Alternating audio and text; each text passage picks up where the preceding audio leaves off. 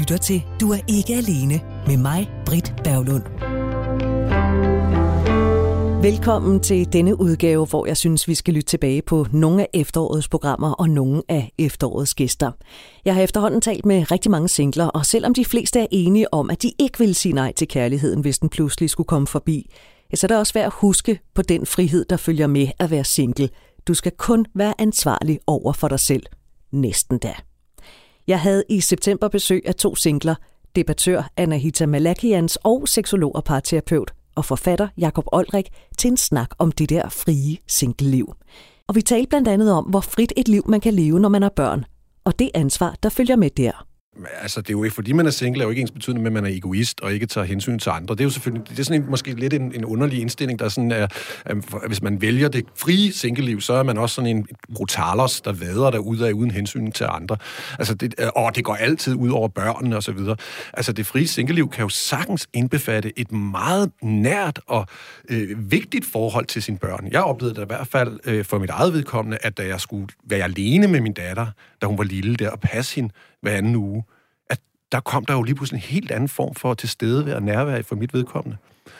Og det tror jeg faktisk, at mange børn kan drage glæde af, at de får et meget, meget mere personligt og nært forhold til de forældre, i stedet for at de lever i den der kæmpe familie, hvor man drukner lidt i alle mulige andre ting, og gøremål og skemaer og gatskemaer med, hvornår familien skal hvad og så videre. Altså, hvornår er det, man egentlig bare har tid til at sætte sig ned og tale ganske langsomt og ærligt sammen? Og det er der jo faktisk mulighed for. Jeg synes faktisk, at der er en kæmpe celebration. Jeg er glad for, at jeg er blevet taget ind til et program, hvor vi skal tale om det frie og faktisk lyksaligheden i singlelivet. Fordi jeg tænker, at det er fuldstændig undervurderet, og jeg er meget træt af den parforholdstyranni, der findes. Altså, den der idé om en enestående kærlighed, der bare sådan er den rigtige, en statisk situation, som der bund og grund ikke nogen, der ønsker at leve i, når det kommer til stykket. Men grunden til, at jeg siger det her med børnene, Jakob Olrik, det er jo fordi, at jeg tænker, når jeg tænker det frie singleliv, så betyder det jo, at jeg kan gøre, hvad jeg vil, når jeg vil det. Jeg kan skride afsted på ferie, hvis det er det, jeg har lyst til, uden at skulle tænke på, at børnene også skal tages ud af skolen, eller de skal også have lektier med, eller alt muligt. Du er sådan set ansvarsløs, ikke? Et eller andet sted. Du har kun ansvar for dig selv. Ja, det er faktisk... Ja, tak.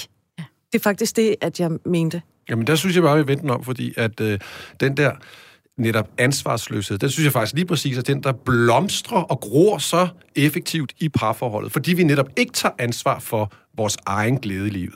Vi går måske mere op i at please alle andre, eller få en eller anden ramme til at fungere uden stillingtagen til, hvad der i bund og grund er væsentligt for os.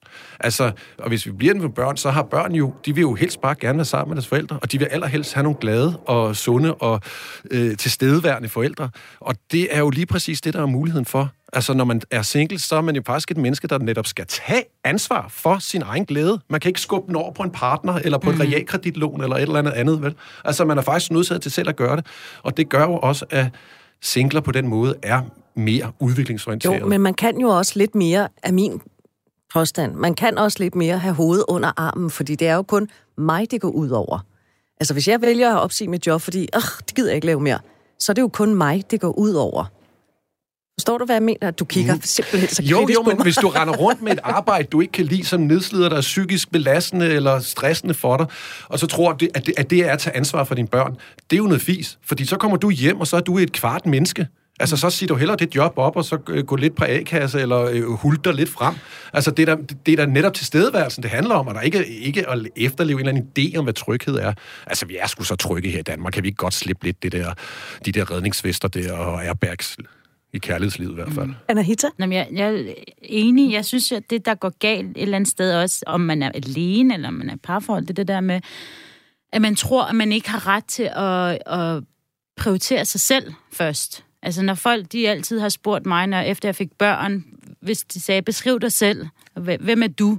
Så har rigtig, rigtig mange kvinder tendens til at sige, jeg er mor, og så har jeg et eller andet form for arbejde, og så er det, og så er en kæreste, og så videre, ikke? Hvor jeg har det sådan lidt, jamen, jeg er mor, men den allerførste i rækken, den første prioritet, det er mig. Det er Anahita. Og så er det alle de andre ting, der kommer først. Og hvis Anahita ikke er glad, om det så er parforholdet, i jobbet, eller i hvilken som helst anden regi, jamen, hvordan kan jeg så være glad, når jeg er sammen med mine børn? Hvordan kan jeg være glad, når jeg er sammen med min partner? Så der er ingen tvivl om, hvis din egen glæde og behov ikke er opfyldt, uanset hvilken kontekst du er i, så vil du aldrig kunne hverken tage ansvar for dig selv eller for andre, om det så er børn eller hvad det nu er. Og jeg er den største, og det kan godt lyde hårdt også at sige sådan, og jeg tror meget enig med Jacob, den største glæde er faktisk lidt at være deleforældre, fordi du får faktisk muligheden for at have den der uge, hvor du siger ansvarsløs, hvor du ligesom kan prioritere dig selv endnu højere, men så får du ligesom ladet op, og du er glad, og du er fyldt til at give den energi fra dig til dine børn, når du så har den. Så er du der 100%, frem for at være sådan 50% hver dag, fordi du er nødt til at give dig selv til alt mulige forskellige ting. Og det er ikke, fordi jeg siger, at det er det bedste for børn at leve et del for. Men hvis man faktisk har et rigtig godt forhold til sin eks, og hvis man får det til at fungere, hvis man har samarbejder, alle de her ting, så får børnene faktisk ikke de der skilsmisseskader eller traumatiske oplevelser, som man umiddelbart tror, der kommer ved skilt. Ikke? Mine børn, ja, de har... Altså, jeg savner dem ikke, når de ikke er hos mig, og de savner i hvert fald heller ikke mig, når de ikke er hos mig. Det var den mindste gør lige nu, men det er bare et spørgsmål om tid, til at finde ud af, at det er meget sjovere at være et andet sted. Ikke? Så jeg tror, det er faktisk en meget sund ting, fordi... Det, at du heller ikke savner dine børn, eller de ikke savner dig, betyder faktisk, at de har trygheden. De har trygheden om, at du er der uanset hvad. Du forlader dem ikke. Du er ikke væk, bare fordi vi ikke er sammen 24 timer. Så jeg tror egentlig, at mine børn er meget mere robuste i forhold til deres fødselsliv, fordi de ved, at jeg ikke har behov for at savne mor, fordi hun er der jo lige om lidt, hvis det er, jeg har lyst til, eller hvis jeg ringer til hende. Det er ikke mange forældre, jeg møder, der kan sige sådan med helt fuldstændig straight face, jeg savner ikke mine børn. Ja. Altså, fordi det er sådan lidt... Altså, det er lidt forventet, at man savner sine børn, ikke? Fordi det er jo ikke noget, vi taler om. Det bliver hurtigt sådan lidt, nej, fordi så er jeg jo en dårlig forælder, så jeg elsker jo stadig mine børn. Det er jo ikke det, og sådan noget. Men man skal også kigge på savn. Jeg tror, at folk oplever eller tror, at savn nødvendigvis er en positiv ting. Men savn kan lige så godt være en negativ ting. Det kan lige så godt være en følelse i dig selv om utryghed og usikkerhed, eller du er usikker på, din partner egentlig tager sig godt nok af dine børn, og du går og bekymrer dig om. Altså, savn kan jo opstå bekymring, og den har jeg ikke. Altså, jeg har ikke den bekymring, og det er derfor, jeg ikke savner dem, for jeg ved, de er trygge, uanset hvor de er henne. Og det samme ved de også i form, at de ved udmærket, hvis jeg har brug for mor, så er hun der. Jeg har ikke behov for at savne hende, fordi jeg er jo tryg hos min far. Jakob Olrik, det her Anahita siger med, den der kommer i første række, ja det kan godt være, at jeg er mor, men det er mig, der kommer i første række. Mm. Det er vel i virkeligheden også noget af det, du skriver om i din bog her, ikke? Når du har en undertitel, der hedder Navigation til den eneste ene, dig. Mm. Er vi for dårlige til at anerkende, at der er altså noget, og nu hiver jeg den der åndssvage kliché frem, jeg ved det godt, men vi sidder oppe i flyet, ikke? Og maskerne falder ned, og så skal man huske at tage sin egen på, før man ligesom hjælper andre. Mm. Er vi for dårlige til at huske det i dagligdagen? Det er helt sikkert, i hvert fald når vi taler om udlevelse af vores kærlighedsliv, så har vi sådan en tendens, der er selvfølgelig lidt, jeg vil sige, der er lidt forskellige tegn, henholdsvis hos mænd og kvinder, og hvor kvinder, de har en tendens til at sætte sig i 3.-5. position, ikke? Der kommer manden, børnene, rengøringen og alt muligt andet, før end man egentlig har en udlevelse af sig selv. Og det er jo en gammel måde, som har været en smart system, vi har haft, ikke? At mændene kunne rende rundt og lave arbejdet og skyde en hjort og komme hjem, mens kvinderne holdt gang i ildstedet, ikke? Men det er altså en virkelig gammel fortælling, og i dag har vi det jo heldigvis så mange andre muligheder for at udforske det menneske, vi nu engang er. Vi er jo ikke født som noget. Der er jo ingen af os, der er født som noget som helst. Vel? Det er noget, vi bliver igennem livet ved at undersøge og være nysgerrige på, hvem vi er og hvad vi interesserer os for, og engagere os i den verden, vi er omkring os. Og det giver det hedder et jeg. At jeg gør noget. Og i det omfang, at vi bygger det op igennem livet, jamen så får vi jo også et stort saftigt jeg, der kan gå ud og møde andre jeger. Gør vi det ikke, jamen så bliver de fællesskaber, altså parforholdet, vi træder ind i, nogle svage fællesskaber. Fordi det er nogle svage jeger, der skal finde sammen, fordi de ikke kan stå alene. Ja, det lyder ikke særlig rart. Nej, og det er derfor, det er så vigtigt. Altså faktisk burde det lidt være sådan en værnepligt, at alle skulle være singler. Man skulle have simpelthen en periode i livet, hvor man på den måde lærte at stå ved sig selv, stå med sig selv, være sig selv. Du lytter til Radio 4. Hvis man nu gerne vil finde en kæreste, så er der altså ingen vej uden om den der første date. Hvordan og hvorledes? Bud på datingens ABC Det har jeg også talt om. Det gjorde jeg sammen med 2 singler. Naomi Hækkelberg, der er underviser og holder arrangementer om polyamori og har en blog på nonmonogami.dk, og Mikkel Braginski, der blandt andet laver podcasten Han Køn. Og dengang de 2 var på besøg, der spurgte jeg Mikkel om sex på første date. Ja, det ved du jo godt, hvordan jeg har det med. Ja, det er absolut no-go. Ja. Hvorfor? Jamen det... det laver det man ikke med dig. Men det kommer også an på, hvad går projektet ud på? Altså, er man ude efter, at man gerne vil have en kæreste? Ja. Det er det, vi siger, der er præmissen. Ja. Vi mødes ikke nede på Andys Bar klokken... inde i København klokken 3. Okay. Altså, for manden, der er der jo rigtig mange ting, der er på spil i starten af i det første møde. Men det, der er allermest, der er på spil, det er testosteron. Altså, der er jo rigtig mange mænd, der har svært ved... og ligesom filtrere, hvad der foregår, fordi der er en ting, det handler om, og det er ligesom at få noget sex. Det er der for rigtig mange, der har svært ved, og rigtig mange mænd, tror jeg, der har svært ved ligesom sådan at differentiere de ting, der foregår der. Så ja. Når du ligesom går ind og sidder der, så er hans fokus er meget fokuseret på at få dyrket noget sex. Og hvis man så gør det første date, så har man ødelagt det hele. Jeg siger ikke nødvendigvis, man har, men det er jo en meget sårbar ting at have sex med et andet menneske. Ja. Der er mange ting, man eksponerer meget hurtigt for et andet menneske.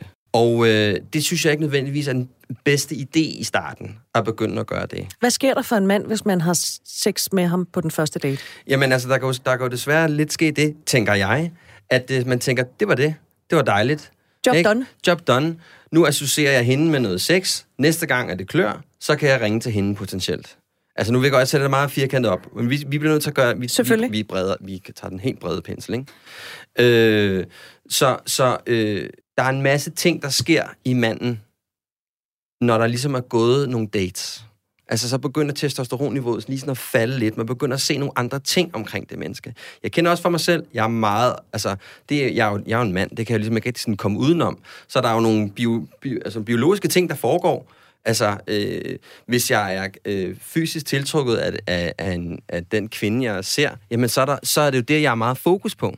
Så er jeg på en specifik måde, fordi jeg har et mål med den her samtale. Og det er ikke nødvendigvis, når jeg er der... at jeg er den rigtige Mikkel, så er jeg mere Mikkel, der er mega ops på alt det, du siger. Og måden er, haha, det er rigtigt, hvad du siger, og bum og bum. og jeg kunne godt tænke mig at være Mikkel, der er lidt mere afslappet, og lidt mere rolig, og lidt mere sådan afbalanceret i mine hormoner, og i måden, jeg er på. Mm. Og jeg har lagt mærke til det nogle gange. Jeg har oplevet mig selv i, hvor jeg sådan tænker, hold kæft, hvor er jeg på. Altså, hold kæft, jeg er virkelig på, og altså, lidt mere, end jeg sådan lige normalt vil være. Hvorfor er jeg det? Jeg har jo også nogle... Der er nogle hormoner, der ligesom kører rundt i systemet, ikke? Så jeg synes, det er hvis det er noget, man tænker, det her, det kan noget. Det her, det vil noget mere end bare en tur i høvet. Så synes jeg helt klart lige, man holder lige buksen lukket, og så giver man det lige et par gange. Og så fyrer den af, altså. Men det vil jeg umiddelbart mene. Naomi. Altså, det der irriterer mig, det er jo, at han har ret. Det er da fedt. Nej, fordi, hvorfor irriterer det dig? Fordi hvis jeg synes, en fyr er hot, så vil jeg gerne have et par sekser med det samme, og vi kan sagtens have et forhold bagefter. Og det, jeg desværre oplever, det er jo, at de gange, hvor jeg gør det, så ser jeg ikke fyren bagefter. Mm. Altså, de gange, hvor... Altså, og jeg har en tendens til jo bare at følge, whatever mine impulser er, i anførselstegn. Så der er jo nogle gange, hvor jeg har haft sex med folk, hvor jeg synes, vi havde en fin connection. Og så hørte jeg Mik sammen. Og så er der andre, hvor jeg havde tænkt mig at have sex. Men så skete der et eller andet, så vi ikke havde muligheden for det. Han blev ringet op, der var en eller anden, der var syg, eller jeg er nødt til at gå nu, eller something. Der sker et eller andet, så selvom vi normalt ville have gået den vej, så endte vi med ikke at gøre det. Og så mødes vi måske 2 eller 3 gange, og det første der, vi så har sex. Det er dem, jeg lige pludselig har langvarige parforhold med. Og jeg er sådan lidt... Betød det så, at hvis det der, whatever der skete, ikke var sket, og vi så havde haft sex, så havde vi ikke endt i det her langvarige forhold? Og det synes jeg er super irriterende. Mm. Fordi hvorfor ikke, når man nu har lyst til hinanden, hvorfor kan man så ikke bare have sex? Og det kan der så åbenbart være en helt biologisk forklaring på, hvorfor man ikke kan. Jeg tror simpelthen, det er så banalt, som at når jeg skal ud med Naomi, så er mit testosteronniveau bare højt. Fordi jeg vil gerne lave flere af mig selv. Den er bare ikke længere. Det er klart. Så når man er steriliseret. Ja, okay, skide fedt. Vi ses senere. Hvad hedder det? Så det vil sige, at når jeg nu er klar over, at det er det, der kører, hvorfor fanden er jeg så ikke opmærksom på det? Det er lidt mærkeligt, at folk ikke tænker det, siger jeg så lige pludselig. Men det synes jeg bare, fordi det er bare fakta. Altså, der er ikke noget mærkeligt i det eller noget. Det er bare sådan, vi er bygget. Der er nogle kirtler, der begynder at producere noget mere. Altså, og de kirtler skal have lov til lige ro på, pump the brakes, ikke? Ja, stram tøjlerne. Ja, og det skal jo nok komme igen. Jo, altså, fordi så... Hold kæft, hvor er det spændende. Hun synes, det er interessant, og det er interessant. Gud, vi har en fed humor sammen. Gud, jeg er også feminist. Ej, hvor er det heldigt. Hvad det nu kan være. Og så er der nogle helt andre, dybere ting, der kommer i gang. Du lytter til Radio 4 og en specialudgave af Du Er Ikke Alene, hvor vi lytter lidt tilbage på nogle af efterårets programmer. Hvis du nu gerne vil finde en partner, ja, så kan du bruge din singletid på at forberede dig på et eventuelt parforhold. For eksempel ved at finde ud af, hvad der er dit primære kærlighedssprog. I efteråret der havde jeg besøg af Ingrid Anne Watson, der er parterapeut og forfatter, til at fortælle om de kærlighedssprog, der er 5 i alt, og hvorfor de er værd at vide noget om. Når jeg giver dig det, der er dit sprog, så føler du dig allermest elsket. Og det er jo egentlig en rigtig vigtig ting, for det betyder, at man faktisk, jeg vil lige vil sige, kan slappe af på andre punkter, når man bare sørger for at fylde din indre skål op med præcis det sprog, der er vigtigst. Ja. Jeg skal også lige sige, at vi har jo selvfølgelig alle 5. Der er som regel bare et, der er vigtigere end de andre. Som er mere fremtrædende. Ja, og som er mere betydningsfuldt for os. Mm. Og nogle gange er det faktisk manglen på det ene, eller måske 2, som gør, at vi bliver skilt. Og vi skal gennemgå de 5 kærlighedssprog lige om et øjeblik, men... I virkeligheden, så er det vel ikke bare i relationen til en partner, at man kan bruge det her, men i relationen til, nu nævnte jeg også, hvis nu man har børn, der kan man vel også bruge de 5 kærlighedssprog, fordi børn er også forskellige og ønsker forskellige ting, eller mangler forskellige ting i deres liv for at føle sig elsket og værdsat. Lige præcis, så jeg har jo en sød lille historie om en mand, der kom i klinikken, og gerne ville have mig til at hjælpe ham lidt med sine børn. Han har 2 børn, en på 8, en på 12. Og han rejste meget. Det var rigtig vigtigt for ham, at børnene vidste, at han var der, selvom han rejste meget. Så han gjorde så stor umage med at købe en gave til dem. Og den ene var sådan, nej, fedt, en robot-tutlut, der kan et eller andet, ikke? Og den var han straks nede i gården og viste de andre og sådan noget. Og den anden var sådan, nej, du har købt en gave, tak far. Hvordan var din tur? Og hvis jeg lige skal nævne de 5 kærlighedssprog, så er de jo tjeneste, gaver, værdsættende ord, tid sammen og berøring. Og det ene barn havde tydeligvis gaver, og talte om den her gave over i skolen, og altså simpelthen en hel uge efter fortalte han alle, der ville høre, at han havde fået den her. Men det andet barn havde jo tydeligvis ikke gaver, og det faren mærkede, det var, at han syntes, at det andet barn var utaknemmeligt. Et utaknemmeligt barn. Her havde han gjort sit bedste for ikke bare at hive ned af hylden, men virkelig tænke over, hvad skal det her barn have? Og så lagde barnet egentlig bare gaven til side og sagde pænt tak, og så skete der ikke mere der. Og det, jeg så spurgte ham om, det var, jamen, hvad gør dit barn så i stedet for? Ja, men det er jo sådan, når jeg kommer hjem, så vil jeg jo egentlig gerne bare lige, i bad, og så ind og lige sidde og lave det sidste ind på arbejdet. Men det er lidt besværligt, fordi han er hele tiden på mig ham der og spørger, hvordan min tur er og sådan noget. Så siger jeg, kunne det være sådan, at dit barn måske havde tid sammen i stedet for? Det havde han jo ikke tænkt over. Så sagde jeg, mit bud er, at du køber en mindre gave næste gang til det her barn, og bare den sædvanlige til den anden. Og så i stedet for, at du går ind og arbejder, så siger du, ved du hvad, jeg skal bare lige i bad, så kan vi 2 gå en tur og snakke om, hvordan det er gået. Og så skulle du høre den anden sige, yeah, yuppie! Og så var hans småvrede og irritation over det her utaknemmelige barn jo forsvundet, for han forstod, at han bare havde 2 børn, der havde 2 forskellige kærlighedssprog. Så i virkeligheden, så skal der ikke super meget til, før at en lille handling kan betyde alverden for et andet menneske. Hvad enten det er et barn, en partner, eller en ven eller veninde. Kollega. Og det er derfor, det er vigtigt, synes jeg, at man ser på sprogene som, at når jeg giver dig det her, som er dit vigtigste sprog, så føler du dig mest muligt elsket. Ja. Holdt af, kan man også sige, hvis det er en kollega eller en nabo. Men, så det er anerkendende ord, det er gaver, det er tid sammen, det er tjenester, det er, at man gør noget for hinanden, og så er det fysisk berøring. Yeah. Det er jo en amerikansk parterapeut, der hedder Gary Chapman, der har udtænkt de her 5 kærlighedssprog. Yeah. Hvornår fik du øjnene op for, at det er en nøgle til megen glæde og lykke, det her? Altså, jeg har arbejdet med de 5 kærlighedssprog i mindst 10 år, nok 15 år, tror jeg. Og jeg fik øje på dem, fordi jeg egentlig var lidt utilfreds med mig selv. Fordi i klinikken kunne jeg jo se, at det gik godt, og så kan man altid overveje, hvad er godt. Men når folk kom med, det kom de som regel ud derfra med, og var rimelig tilfreds med at have fået, uanset om det var, fordi de skulle hjælpes til at blive skilt, eller skulle hjælpes til større intimitet, eller hvad det var. Og så havde jeg sådan cirka 20-25%, som det ikke rigtig lykkedes med. Og jeg tænkte, hvad sker der her? Og noget af det handlede jo om, at den ene, uden at sige det, havde en anden. Og derfor egentlig ikke var specielt interesseret i det, men gik med, fordi nu har jeg jo så i hvert fald gjort, hvad jeg bør gøre. Hvilket jo egentlig er snyd og manipulation. Men det handlede også om, at der var nogle af parrene, hvor man ikke fandt nøglen til, hvordan kan jeg igen komme til at føle mig elsket mest muligt. Og så faldt jeg jo så over den her bog, og så tænkte jeg, der er den jo. Og det er jo det. Og så begyndte jeg at bruge de 5 kærlighedssprog og introducere dem, og så skal jeg lige love for, at der skete noget. Og det sjove er, at han havde jo fuldstændig samme oplevelse. Han er jo præst oprindeligt. Det er han stadigvæk. Og i hans menighed, fordi han arbejder med ægteskabsrådgivning, havde han samme oplevelse. Der er noget her, jeg misser. Der er noget, jeg ikke har øje på. Hvad kan det være? Og så var det, at han begyndte sådan lidt mere videnskabeligt at se, nå, det er også det samme, folk altid siger. For eksempel, det er altid mig, der laver det hele. Og jeg får aldrig hjælp til noget. Jeg er helt alene om det hele. Det kunne tyde på, at vi har et menneske, der har tjenester som kærlighedssprog. Eller, nu har du igen glemt, at vi havde årsdag. Eller, jamen fordi det er søndag, må man jo godt få en buket blomster. Eller, når du kørte hjem nede fra svømning, kunne du jo godt være kørt forbi bageren og have købt en ting til os.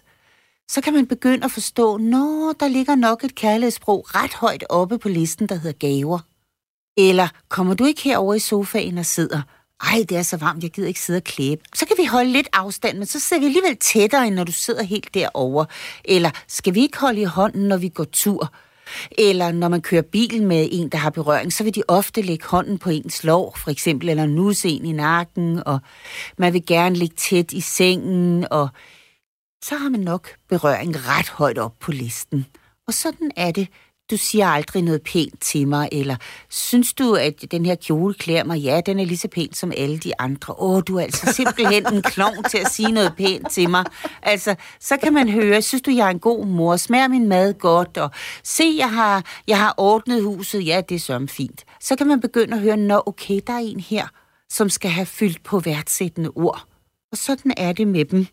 Men ja. Der er jo noget ved de der kærlighedssprog, fordi jeg tænker, at berøring og anerkendende ord, det er dejlige ting uden, og jeg ved ikke, hvordan jeg skal forklare det, men sådan uden omkostninger, hvor man kan sige, hvis jeg havde, og det har jeg ikke, men hvis jeg havde gaver som mit primære kærlighedssprog, så tror jeg ikke, jeg ville gå ud og flage med det, fordi jeg ville føle mig lidt grådig. Og det er lige præcis det, der er problemet ved gaver. Og jer, der lytter derude, jeg har gaver som kærlighedssprog. I kan bare sende dem herind til Britt, så ringer hun til mig, så jeg kommer og henter dem. Men jeg har gaver ret langt oppe på min liste. Det er jeg meget åben omkring, blandt andet for at hjælpe andre til at forstå, at det er okay at have gaver. Og man må godt bede om det. Og jeg havde en kæreste for mange år siden, hvor jeg sagde til ham, han rejste meget og siger, jeg kunne rigtig godt tænke mig, at du tog en gave med hjem, når nu du var ude at rejse. Og så siger han til mig, når man beder om det, så skal man ikke have det. Man skal vente til folk selv giver det. Helt klassisk. Og så sagde jeg til ham, wow, så sådan er du opdraget. Og så blev der lige helt stille. Fordi han var en klog mand, så han tænkte lige over, hvad det egentlig var, han havde sagt til mig. Han havde egentlig givet mig en gold kaklo i hovedet, fordi jeg sagde, hvad jeg egentlig havde behov for og brug for, og hvad der ville gøre mig splintrende glad. Og han var klog, så han tænkte selv over, og hvordan gjorde han selv med gaver? Og han er jo selvfølgelig sådan en, der aldrig beder om noget. Fordi det skal man jo selv regne ud. Og det er da godt nok besværligt. hvis du spørger mig. Altså, når nu man ved, man godt kan lide gaver, så sig det. Og fortæl, hvad du godt kunne tænke dig, og give en seddel og hæng den på køleskabet. Og gaver er jo også, hvis du er nede og fylder benzin på. Og så køber du et lille stykke chokolade til 5,5, hvis det fås mere. Ja, det er jo også en gave i virkeligheden. Det er nemlig også en gave. Jeg tænkte på dig, da jeg stod inde i butikken. Lige præcis, og det er det, gaver handler om. Det er nemlig ikke størrelsen. Det er, du har tænkt på mig. Derfor kan du også købe én solsikke til 15 kroner. Og jeg vil blive splindrende glad i dagvis. Og jeg vil sige det til mine veninder og sige, nej, og så kommer han hjem med en blomst. Det var en solsik, og ved du hvad, den er bare så flot, og den står derovre, og der lyser den op i hele rummet. Altså, og det er det, det handler om, når sproget gør, at du føler dig mest elsket. Det er derfor, det er vigtigt at give det. Og det er nemt, nogle nemme point, når først du ved, hvad folk gerne vil have, ikke? Jo, altså det er det jo, men det kræver jo også, at man selv kan mærke efter, hvad det er, man godt kan lide. Som jeg sagde, jeg er ikke til gaver. Jeg har fundet ud af mit primære kærlighedssprog, fordi som du siger, der er de her 5 sprog. Vi vil godt have noget fra alle hylder, men vi har et, der sådan er det primære sprog. Yeah. Jeg er med i sådan en lille madklub. Vi er 3 mennesker, der mødes, og jeg har sagt til dem specifikt, jeg vil meget gerne bede om, at I lader være med at tage sådan nogle værtindegaver med. Ja. Fordi jeg bryder mig egentlig ikke rigtig om at modtage dem. Nej. Til gengæld, så vil jeg rigtig gerne have, at I roser min mad, når det er på sin plads. Ja. Altså, jeg har virkelig anerkendende ord. Jeg siger det, jeg ved ikke, om producer Andreas han har opdaget det. Jeg har prøvet sådan at hente en gang imellem, at anerkendende ord, det er jo mit primære sprog, ikke? Ja. Men det er det, der gør mig rigtig glad, fordi så føler jeg mig værdsat. Mm. Og det vil sige, så er det jo vigtigt, at du får det. Og de her ting er jo nemme at gøre. Altså berøring, det betyder, at man berører sin partner eller sine børn hver dag. Tid sammen betyder, at man i stedet for at sidde med telefonen, så tager man lige og sidder en halv time med sin partner. Mere betyder det, altså mere behøver man ikke at investere, kan man sige. Så har den anden fyldt op. Så er der værdsættende ord. Det er jo at sige netop, ej, hvor sidder dit hår pænt i dag. Selvom det sidder fuldstændig, som det plejer, så gør det noget ved en, at det bliver sagt. Og gaver og tjenester, nogle gange kan man slå dem lidt sammen, fordi det er en tjeneste at køre ned og vaske din bil, og det er en gave, at du kommer tilbage og har et lille stykke chokolade med. Plus det, at bilen er vasket, er en gave, for det betød, du tænkte på mig. Mm.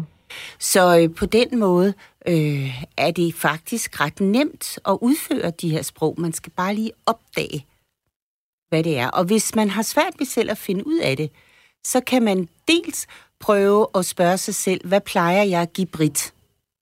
Hvad plejer jeg at give andre? Nogle gange er det sådan, ikke altid. Nogle gange er det sådan, at det, jeg giver væk, er det, jeg også gerne selv vil have. Ja. Men det er bare ikke altid, så man kan ikke 100% regne med den.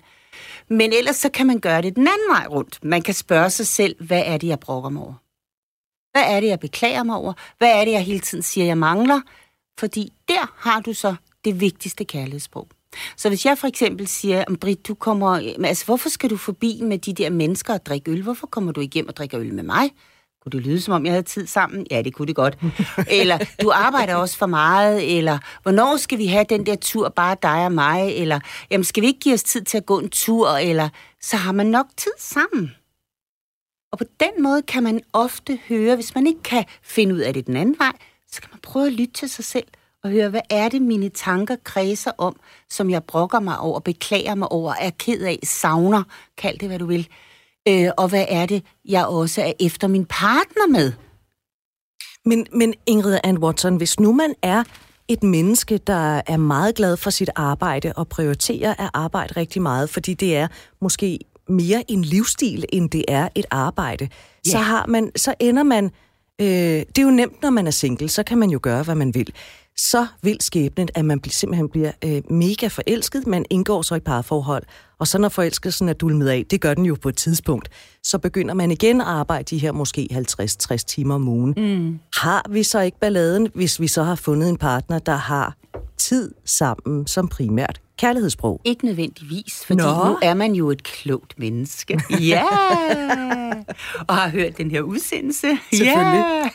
Og det betyder, at for det første tager man det på forhånd. Jeg plejer at sige, at inden for de 5 første date, der er det godt at lige få forklaret, hvem man er. Og prøve at lytte ordentligt efter til, hvad den anden siger. Og en af de ting, man for eksempel kan sige, det er, vil du være, nu skal du høre, jeg kender de her 5 kærlighedssprog. Og det er simpelthen så sjovt, nu skal du høre. Og det kan godt, det synes jeg er lidt underligt. Det er sådan underligt, du dater nu. Men det kan der altså også være mange fordele ved. Og en af de ting, jeg har, det er, at jeg er helt vild med at arbejde. Jeg arbejder en 40-50-60 timer om ugen. Så jeg skal lige høre, om du tilfældigvis måske skulle have tid sammen, fordi hvis vi to så gerne vil noget sammen, så skal vi bare planlægge det. Det er jo ikke sådan, at jeg bliver ked af det, hvis jeg har tid sammen, fordi du arbejder 50 timer om ugen. Det, jeg bliver ked af, er, når du så har fri, at så skal du ligge og cykle rundt på Strandvejen, eller gå til yoga, eller sidde med din telefon, eller se serier, eller lave alt muligt andet, som ikke har med mig at gøre. Det er der, hele mandlen ligger. Så det er ikke et problem, du arbejder 50-60 timer om ugen. Problemet opstår, fordi du så ikke siger, nu har jeg fri, nu er vi to sammen. Vi sidder sammen og drikker en kop te, en glas vin eller et glas vand og snakker sammen. Jeg lytter til dig, du lytter til mig, og jeg mærker, du er der. Jeg kan simpelthen mærke, derovre der sidder du, hvor er det dejligt. Og det er så det. Så kan du sagtens arbejde 2 timer fra 21 til 23 senere, fordi du har fyldt på mig og min beholder. Og det er det, der egentlig er problematikken i det. Det er, at folk, de skal alt muligt andet end partneren. Og så kunne man jo lige så godt være single. Ja, det kunne man jo i virkeligheden. Fordi så er der jo ikke nogen, der misser ud på noget som helst. Så det er ikke noget problem. Og det er heller ikke noget problem, hvis man, hvis man for eksempel har berøring. Det er jo også noget, man kan sige, jeg har berøring. Og så kan man forklare, hvad berøring betyder. Selvfølgelig betyder det sex også, men der er jo så 100.000 andre ting i det. Det er hold i hånd, det er nusse i håret, det er nusse på kinderne, det er lige få et klap i røven, det er blive nusset på ryggen, hold i hånd, når man går tur, ligge tæt i sengen. Og igen, jeg havde en for eksempel, som var B-menneske, en der var A-menneske, og A-mennesket havde berøring, og ville rigtig gerne, at de gik i seng sammen og berørte. Og B-mennesket var jo irriteret over altid at blive spurgt om, kommer du ikke med i seng? Nej, for jeg går i seng klokken 12, og du går i seng klokken 9, det er ikke noget med mig at gøre. Og så siger jeg, prøv at høre, hvis nu I går i seng på samme tid, så står du bare op igen. Kan man det? Må man det? Ja. Så de gik i seng sammen der 9:30, og så lå de og holdt om hinanden. Kvarters tid, nogle gange havde de 6. Og så, nu var det ham, der var B-menneske, så stod han bare op igen, og hun sov. Og så var hun fyldt op. Fortalte Ingrid Anne Watson. Du lytter til Du er ikke alene og en specialudgave her i anledningen af nytåret, hvor vi lytter tilbage på nogle af de programmer, som der har været sendt i løbet af efteråret. Nu spoler jeg lige tiden endnu mere tilbage, fordi i foråret, der lavede jeg en 2-timers udsendelse om mænd og kvinder. Den ene time, den handlede om, hvad mænd bør vide om kvinder, og den anden time, den handlede så om, hvad kvinder bør vide om mænd.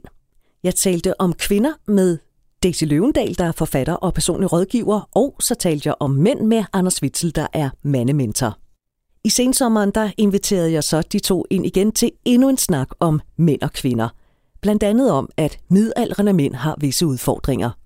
Jeg bryder mig jo ikke om, du kalder det midaldrende, fordi nu om dagen, der hedder det jo sådan sidst i ungdommen, faktisk, når man er i 40'erne. Okay. Men lad os nu det ligge. Du har jo ret, det er jo midaldrende, og det er i hvert fald en generation, som i den grad har manglet de maskuline rollemodeller.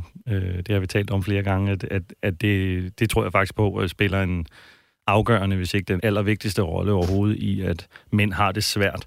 Og når jeg siger, at mænd har det svært, så vil jeg gerne afvise med det samme, at det sådan er synd for manden, eller at det er sådan et eller andet med, at kvinderne er nogle onde nogen, som har været hårde ved os, og derfor er det svært at være mand i dag. Det er mere bare en analyse af, at manden står over for nogle udfordringer, som vi ikke har værktøjerne til at håndtere særlig godt, særlig mange af os. Vi har haft en opvækst med de manglende maskuline rollemodeller, og til gengæld i den grad meget tilstedeværende feminine rollemodeller i alle mulige situationer, så der er en ubalance i de fleste mænd, som i den grad trænger til at blive rettet op. Og den proces er svær, ligesom al anden personlig udvikling er svær. Så det er det, jeg mener, når jeg siger, at mænd har det svært. Mm. Er det noget, du kan genkende, Daisy? Fordi du arbejder jo også med mennesker og par. Ja, og med mænd. Ja. Jamen, det kan det i høj grad. Altså, i virkeligheden, så tror jeg, at vi som køn, som mennesker, er meget fælles om det her, fordi verden har forandret sig radikalt, og som det ser ud, hvis man kigger sådan lidt ind i fremtiden, så er verden jo bestemt ikke holdt op med at forandre sig radikalt. Altså bare de her dage, hvor vi lever under covid-19, sker der jo ret store forandringer i, hvordan vi er sammen, at vi ikke lige kan give hinanden hånden eller et kram, og vi skal måske arbejde på en anden måde. Altså, vi er jo i virkeligheden i en sindssyg udvikling, som jo virkelig har accelereret igennem de sidste 100 år. Og i den udvikling er der jo på mange måder sket en frisættelse. Jeg er jo en af dem, som har læst historiebøgerne godt nok til og kommer fra en arbejderklassefamilie, så jeg ved godt, hvordan det har været at være både mand og kvinde for 100 år siden. Så jeg har ikke nogen nostalgi omkring fortiden. Men det, at vi som køn har fået mere lige muligheder, og jeg siger mere lige, jeg siger ikke alt er lige, jeg ved heller ikke, om det skal være det, det er en anden snak. Men det, at kvinderne nu også er gået ind på arbejdsmarkedet, og der er mulighed for, at mænd meget mere aktivt kan bidrage til det at være fædre og opdrage børn og omsorgsrollen, det gør jo også, at vi lige pludselig har skulle opfinde en helt anden måde, både at være vores eget køn på og være sammen med hinanden på. Så på den måde står vi jo alle sammen med, på den ene side set, en fantastisk mulighed for kreativ udfoldelse og personlig udvikling, men også med et kæmpestort spørgsmålstegn og et kæmpestort pres for ligesom at bruge det til et eller andet. Og friheden kommer jo altid med en pris. Frihed er fantastisk, og frihed er et af mine egne dybeste idealer og værdier, men frihed betyder jo også, at vi i virkeligheden skal gribe den og træde i karakter og være autentiske og vise, hvem er vi og hvad vil vi. Og mange af de par, jeg arbejder med, sidder jo i virkeligheden over for hinanden og siger, hvem er du? Og nu skal du høre, hvem jeg er, og hvad vil vi sammen? Og det er jo i virkeligheden enormt smukt, men det er jo også et super krævende arbejde, som kræver, at man virkelig både træder ind i sig selv, men også virkelig åbner sit hjerte for en anden. Og der har parforholdet jo fået en anden betydning, fordi for første gang i historien, og det er jo unikt, og det er unikt for Danmark og de lande, vi lever i her, det er bestemt ikke det samme alle steder i verden, der har vi muligheden for at vælge hinanden fra. Jeg kan faktisk som kvinde, hvilket jeg synes er et kæmpe privilegie, forsørge mig selv, få børn, have alt den sex, jeg næsten har lyst til, afhængig af, om jeg kan overbevise nogen om at dyrke det med mig. Jeg kan tjene penge, jeg kan leve mit eget liv. Jeg har ikke brug for en mand. Det vil sige, at jeg vælger en partner til, fordi jeg synes, han eller hun kan give mig noget. Men jeg bliver jo også selv kun valgt til, hvis det menneske synes, at jeg kan give dem noget. Og det giver jo en helt anden sårbarhed. Og det er jo i virkeligheden nyt, for ægteskabet har jo handlet om at sikre arvefølgen, og hvem går pengene til. Lige pludselig handler kærlighed og parforholdet nærmest kun om selvrealisering og realisering af det gode liv, og det kræver sin mand og kvinde. Og vi skal jo i virkeligheden ikke særlig mange år tilbage i historien, måske 50 år tilbage i tiden, hvor at man skulle være gift bare for i nogle byer at få en lejlighed. Ja, det er jo helt vanvittigt, ikke? Det er rigtigt. Altså, så udviklingen er jo gået forholdsvis stærkt, hvis bare vi tager de 50 år, ikke? Men nu ved jeg godt, I er hverken historikere, og I er heller ikke antropologer, I har heller ikke levet for 100 år siden. Men tror I, det i dag er sværere for mænd og kvinder at forstå hinanden, end det var dengang, at manden gik ud på marken, og kvinden forsørgede børnene og sørgede for husholdningen? Jeg tror ikke, det er sværere eller nemmere, men jeg tror, ønsket om at forstå er større i dag end tidligere. Jeg tror simpelthen, at den måde, vores samfund har udviklet sig på, al den graven dybt i os selv, vi gør i vores del af verden, at det er blevet så almindeligt at gå til en terapeut og ville have det bedre, når man har det svært. Alt det har gjort, at behovet for at prøve at forstå hinanden er simpelthen steget. Vi vil vide mere om hinanden. Mere vil have mere? Ja. Ja, nu handler livet jo ikke kun om at overleve. Meget har jo handlet om at overleve. Nu handler det jo om at leve. Og det er jo et kæmpe privilegie, men igen, det er også, som jeg siger, vi har frisat os fra, at vi har behov for hinanden, og det betyder, at vi skal gøre os gældende, mærkbart gældende i hinandens liv. Og hvis jeg skal gøre mig mærkbart gældende i nogens liv, så skal jeg jo forstå, hvad er det, der er vigtigt for dig. Og hvis du skal gøre det over for mig, så skal du jo vide, hvad der er vigtigt for mig. Så på den måde har vi jo åbnet for en dialog. Dels det, og så også det der med, at man skal heller ikke undervurdere cirka 50%, jeg tror det er sådan noget 48,9, sidst jeg tjekkede Danmarks Statistik, at danske par vælger at gå fra hinanden. Og den frihed til at bryde parforholdet op, den er den største tilhænger. Jeg synes, det er en sindssygt vigtig ting, som jeg virkelig synes, at vi skal kunne. Jeg tror også, at det nogle gange er en masse sorg forbundet med det, og der er også rigtig mange mennesker, der i virkeligheden ønsker den livslange partner, og jeg kan virkelig også se, hvad det kan give. Men det betyder jo også, at engang handlede det om at finde en partner, og så blev man gift, og så var resten lykkeligt. For de levede lykkeligt til deres dages ende. Det er i hvert fald det, vi hører. Det er det, vi hører. Eller også så levede de bare sammen super ulykkeligt, og så gjorde manden sit, og kvinden gjorde sit, og livsområderne var jo meget mere opdelte. Der var noget, der var kvindearbejde, der var noget, der var mandearbejde. I dag lever vi lykkeligt sammen, til vi lever lykkeligt med en anden. Altså, så derfor er vi jo også hele tiden og konstant i en udveksling. Vil du mig? Vil jeg dig? Kan vi stadigvæk give hinanden noget? Og hvad er det, vi skal med hinanden?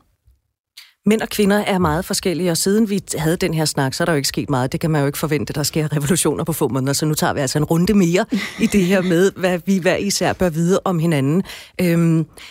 Er vi mænd, både mænd og kvinder, overhovedet opmærksomme på, hvor forskellige vi er? Altså, at hun ikke kun er en hystade, og han ikke kun er en klaphat? Nej, jeg tror ikke, jeg altid synes, at vi er gode nok til at være opmærksomme på hinanden, fordi det er jo også meget menneskeligt, at vi ligesom falder ind i en eller anden forståelse af, her jeg er der, du og dig kender jeg jo godt, og så glemmer vi måske at stille det, jeg kalder de stærke spørgsmål og de nysgerrige spørgsmål, og vi glemmer måske at gå på opdagelse hinanden. Du ved, det er lidt ligesom mange af de par, jeg arbejder med, hvis vi snakker om seksualitet. Så sidder de der i et eller andet tidspunkt i deres voksne liv, og så tænkte de, det jeg lærte af Louise i 3.G, det virkede bare pissegodt, det move, ikke? Og så sidder de over for Marianne, som reagerer helt anderledes og tænker, er hun forkert, eller var Louise forkert, eller hvad er det egentlig, det hele kræver? Fordi vi har en tendens til at tro, at hvis noget virker en gang, så virker det altid. Men sådan er livet jo ikke. Livet udvikler sig jo hele tiden. Kvinders lyst er jo også ligesom havet. Mænds lyst er også underlagt alle mulige faktorer, der gør, at det udvikler sig. Og derfor skal vi jo hele tiden i virkeligheden møde hinanden. Og det er jo ikke nødvendigvis nemt. Det er jo ikke nødvendigvis nemt at sidde over for hverken et fremmed menneske og sige, hej, hvem er du? Nu vil jeg gerne invitere dig ind i mit private liv og rigtigt vise dig, hvem jeg er. Ikke glansbilledet om, hvor perfekt jeg gerne vil være, men virkelig, hvem jeg er. Inviterer dig hjem på pasta og vasketøj tirsdag i stedet for på østers og vin lørdag. Det er jo ikke nemt, men jeg tror, det er sindssygt nødvendigt. Anders Witzel, bør vi allerede på det der datingstadie tage den snak om, hvilke forskelligheder der er mellem os? Eller er der, og nu ved jeg godt, nu bliver sådan en fordomsfrederik, ikke? Er der nogen mænd, der vil tænke, det magter jeg simpelthen ikke, det der? Ja, selvfølgelig er der det. Det er der sikkert også kvinder, der vil gøre. Det er bare fordi, jeg forestiller mig, at kvinder sådan er enormt nysgerrige, meget gerne, altså vi er jo meget talende. Ja. Det ved jeg ikke, om du har lagt mærke til. Jo, det... Det der sker nu, det er, Anders kaster et lille blik over på Daisy.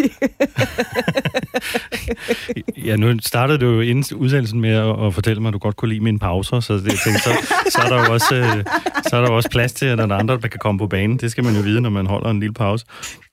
Altså, jeg tror, det er altid en god idé tidligt i en relation, hvis man er på vej ind i noget mere, at sætte ord på, hvad man forestiller sig er vigtigt for en, eller hvad man allerede ved er vigtigt for en, hvad man godt kunne tænke sig, hvordan man godt kunne tænke sig at sit liv forme sig. Og derunder ligger jo også, hvordan man indgår i en relation. Det kan være en ret fed måde at lære hinanden at kende på, hvis man griber muligheden for at tale om sådan en lang liste af punkter, som egentlig kunne være relevant at tale igennem i forhold til, hvis man kigger på den lange bane og skal være i et forhold i lang tid. Ikke så meget på den der frygtelige datingmåde, hvor man sidder med en liste, hvor hun så skal sige ja eller nej, og så skal hun helst have i hvert fald 10 ud af 13 rigtige, før man gider at gå videre med det. Mm. Ikke på den måde, men på den måde, hvor hvis man stiller et spørgsmål om et eller andet emne, hvordan, hvis man nu har børn begge to for eksempel, hvordan ser du samspillet mellem vores børn? Hvordan skal det være, før det kan fungere? Hvordan kan vi forme det, sådan, så det bliver lykkeligt eller på en god, konstruktiv måde for alle parter? Så er det ikke, fordi hun kan svare rigtigt eller forkert, men mere fordi man får en mulighed for at dykke ned i noget, der virkelig betyder noget for begge parter, og diskutere alle mulige store og små ting der. Der lærer man i hvert fald hinanden væsentligt bedre at kende, end på alle mulige andre frygtelige dating-events, man kan udsætte sig selv for. Og lige sådan med, sexlivet, eller hverdagen, eller arbejdslivet, eller alle de andre områder, som er vigtige for en i det liv, man lever. Så der kan man egentlig lige så godt gå i gang med at fylde brødteksten i parforholdskontrakten ud, så man, når man på et eller andet tidspunkt nået igennem nogle af de her store områder, sådan ligesom kan danne sig et indtryk af, giver det her mening egentlig? Vil vi egentlig den samme retning i livet? Mm. Og øvrigt så på sidelinjen også, er vi gode til at tale om de her ting?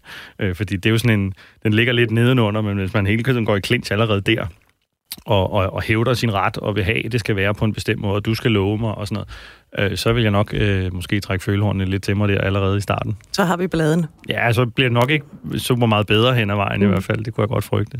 Mm. Hvad er forskellen på, Daisy, om man mødes på en date et eller andet dejligt sted, hvor der er lidt vand og lidt vind, og så er der også lidt vin i glassene, og man har taget sit pæne tøj på, og at man mødes en tirsdag eftermiddag, hvor at jeg kommer fra yoga, og så kan vi lige nappe noget hverdagsmad? Men altså for mig, det er jo en altafgørende forskel, ikke? Og hvis du skal være en lille smule streng, så vil jeg sige, jamen hele den der fantastiske setting er vigtig, og den bliver vigtigere efter sådan, lad os sige, 10 år eller et eller andet, ikke? Altså i virkeligheden er det jo rigtig fedt, når man virkelig kender hinanden, så virkelig at gå på eventyr og sige, okay, nu kender vi hinanden, og vi har ligesom, så nu tager vi altså på tantrakursus, og så sejler vi mod Grønland, eller hvad man nu har lyst til, ikke? Men der tror jeg, det er sindssygt vigtigt. Men i starten, så tror jeg, at hvis vi kan gøre selv, og dem vi møder, den tjeneste at åbne os op, som vi virkelig er, sige, det er mit liv, jeg går til yoga, når jeg går til yoga, så kan jeg godt lide at spise salat, og så ser jeg Netflix, vil du med?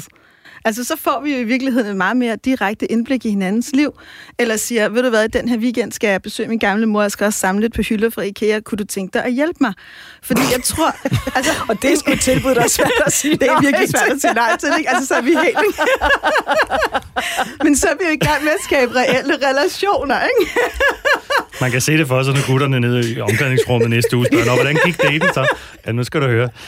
Jeg samlede en reol, det tog 4 timer, og der manglede 3 skruer, så hun endte med at blive sur. Ja, men kommer man så igennem det til næste date?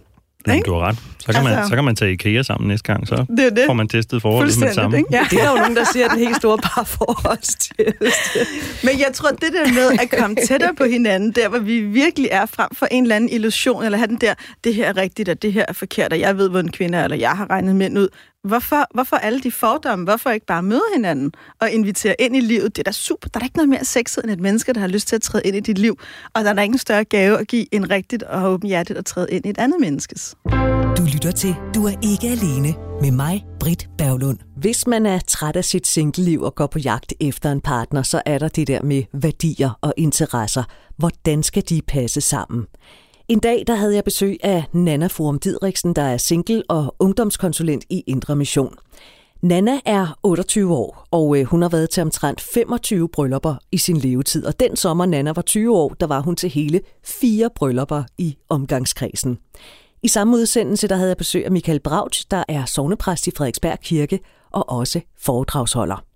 Men her fortæller Nana, hvordan de mange bryllupper i omgangskredsen har gjort hende bevidst om, at hun som single stikker lidt uden for normen. Det har været udfordrende. I nogle perioder har det været meget udfordrende, fordi når man er gode venner, og den ene lige pludselig får en kæreste, så sker der noget i den relation. Så det er sådan, har igen og igen været en oplevelse af at miste venner. Ikke? Jeg mistede jo den med, ikke? Men det var alligevel sådan, der lige pludselig en anden en, der betød mere, eller som fik en ny plads og rykke tættere på. Så når man sådan skulle dele, hvad er det, der lige fylder i livet, så havde den anden en, som det var helt naturligt at dele det med, og jeg savner stadigvæk min veninde, eller mangler stadigvæk min veninde. Altså, det har været udfordret nogle gange at gå til bryllupper, og sådan, det bliver igen ikke mig, og jeg har planlagt så mange bryllupper, når jeg var til bryllup, fordi jeg altid sådan, en gang, når jeg måske engang finder en, som jeg vil giftes med, så skal det være på den her måde, eller i den her måde. Så det har helt klart fyldt meget. Samtidig glæder jeg mig også over mine veninder og venner, de finder en, som de har lyst til at være sammen med. Og så har jeg heller ikke synes, at det at... Altså sådan livet, eller meningen med livet, er ikke bare at finde en mand og få børn. Jeg har synes virkelig også, at jeg har et meningsfyldt liv som single, og nyder den mulighed, det er. Fordi samtidig kan jeg også se, at de venner, som blev gift tidligt, altså, der har ikke på samme måde været mulighed for at komme ud og rejse og opleve verden. Og jeg er meget taknemmelig faktisk for at bo her i Aarhus, og boet her i Aarhus som single. Fordi man på en anden måde har brug for at komme ud og møde nye mennesker, så jeg får lov til at få rigtig mange relationer med alle mulige mennesker, fordi jeg har haft tid til at være i social sammenhæng. Det er, sådan, det er både og. Altså nogle perioder, så er det hårdt, at der er nogen, der finder en kæreste eller mand, fordi det forandrer noget i relationer. Men ja, der er også gode ting. Og det kan man jo ikke komme udenom, sådan er det jo. Altså 25 bryllupper i din levetid. Du er 28 år gammel. Jeg tror, jeg har været til 2 bryllupper, jeg er 47, men lad nu det ligge. Michael Brautsch, du har jo også en stor del af dit liv. Nu er du gift, godt gift, og har en masse børn. Men du har jo også været single i dit liv. Mm. Og så oven i købet også som præst, og har altså stået for de her bryllupper.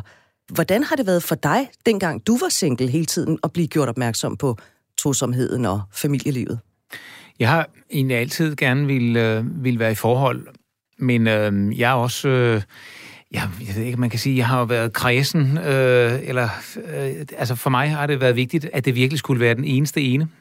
for mig var det vigtigt ikke at flytte sammen med nogen, bare for ikke at være alene, men sige, jamen altså det der med at flytte sammen for mig, er det jo nærmest en forlovelse. Altså det er det. Jeg kunne ikke rigtig se formålet med at bo sammen med en, hvis det ikke var en, jeg også skulle giftes og have børn med. Så derfor så har det været sådan meget grundlæggende for mig, men ikke ud fra et moralsk synspunkt. Ikke noget med, at det ikke er i orden, at man ikke må leve sammen uden at være gift. Slet ikke. For mig har det været noget med, det har åbenbart ikke været vigtigt nok. Men jeg kan godt huske mange bryllupper, jeg har haft, hvor det har været så smukt, og det har været meget romantisk og dejligt, og så kommer jeg jo ikke engang med til festen bagefter, som Nana har gjort. Jeg kører jo bare hjem, eller kørte hjem til min store tomme præstegård, og så kan det jo godt være, der kunne kontrasten jo godt stå lidt skarpt. Så ja, alle de der overvejelser har naturligvis også fyldt rigtig meget i mit liv. Og det er jo nogle af de ting, som du allerede har teaset for nu, Britt, at vi skal tale om. Hvorfor er man så alene, eller hvad betyder det der med, om det er en, der også er troende, som man finder, eller hvad? Fordi det kan da godt være, at feltet har for mit vedkommende også har været lidt mere indsnævret, end det måske kunne være for så mange andre. Nana, det er noget, du tænker over det her med, at du skal finde en, der er troende? Ja, altså helt klart. Det kristendom og Jesus betyder så meget i mit liv, at det vil være så mærkeligt, og at den person, som jeg lever med, og som jeg skal indrette mit liv efter, eller indrette mit liv med, ikke også har troen som det vigtigste. Fordi kristendom er jo ikke bare sådan en tanke, altså sådan, for mig er det i hvert fald ikke bare en tanke. Det handler også om hele mit liv. Det er den måde, jeg indretter mit liv på. Det har betydning for, hvordan jeg bruger min tid, hvordan jeg bruger mine penge, hvordan jeg ønsker at opdrage børn eventuelt. Det har indflydelse på så mange områder. Og der vil bare være så mange sådan, værdikonflikter, hvis det er, at man ikke har det samme ståsted. Og det tror jeg, altså det er der nogen, der godt kan finde ud af. Det er bare ikke, altså det var bare ikke den kamp, jeg har lyst til at gå ind i. Så vil jeg hellere være single. Og med de udfordringer, det nu engang er. Ja, fordi man kan jo godt forestille sig, så hvis det er dit værdigrundlag, og du møder en, der ikke har det samme værdigrundlag, så vil der måske, eller formentlig være mange sværslag, der skal tages igennem årene. Jamen helt klart, altså skal barnet døbes? Må barnet komme i børneklub? Hvad er det for nogle retningslinjer, vi sætter for? Altså, måske også alle mulige forskellige retninger, eller sådan det moralske liv, fordi for mig... Jeg oplever ikke, at kristendommen sådan er morale, men jeg oplever, at kristendommen giver mig en vejledning til, hvordan det gode liv kan være. Og det har jeg lyst til at følge, fordi jeg har lyst til at leve et godt liv. Og sådan er det jo med alle, synes jeg, der skal finde sammen, at værdigrundlaget bliver nødt til at være nogenlunde ens. Ja. Altså, man skal ikke være ens, men der bliver nødt til at være noget i det her værdigrundlag, fordi ellers så bliver det simpelthen for besværligt. I forelskelsen er det ikke sikkert, at man mærker det, fordi forelskelsen, det er jo lige præcis, at man bliver momentalt sindssyg, og man siger og gør mange mærkelige ting. Og man er villig til at gå med på hvad som helst. Man er villig til at gå med på hvad som helst, men det er jo kun eksotisk, at du er på den og den måde, fordi det er jo...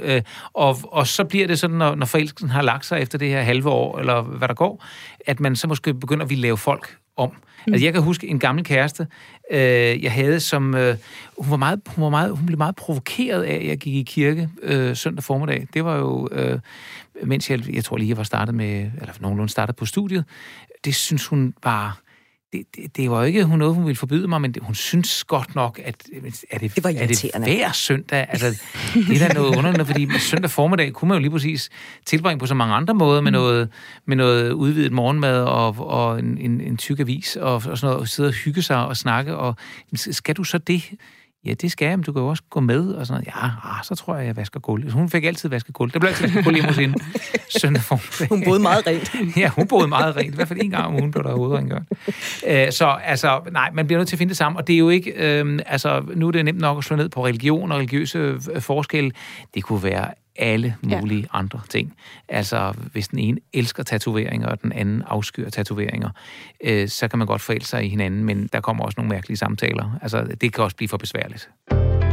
Du lytter til Radio 4. Så er vi ved at være i land med denne specialudgave, at Du Er Ikke Alene. Jeg er tilbage med mere fra og om singlelivet, når vi er trådt ind i det nye år. Og hvis der er noget, som du synes, jeg skal lave et program om, så håber jeg, at du har lyst til at skrive til mig. Det kan være alt mellem himmel og jord, du kan foreslå, og du er også velkommen til selv at tale mere om det, hvis du skulle have lyst til det. Jeg håber, du skriver til mig. Det kan du gøre på ikkealene@radio4.dk. Du kan hente Du Er Ikke Alene som podcast. Det kan du gøre enten på Radio 4's hjemmeside, radio4.dk, i Radio 4's app, eller der, hvor du henter dine podcasts. Jeg har bare tilbage at ønske dig et rigtig godt nytår. Nu er der nyheder. Programmet er produceret af Pibesovs Productions for Radio 4.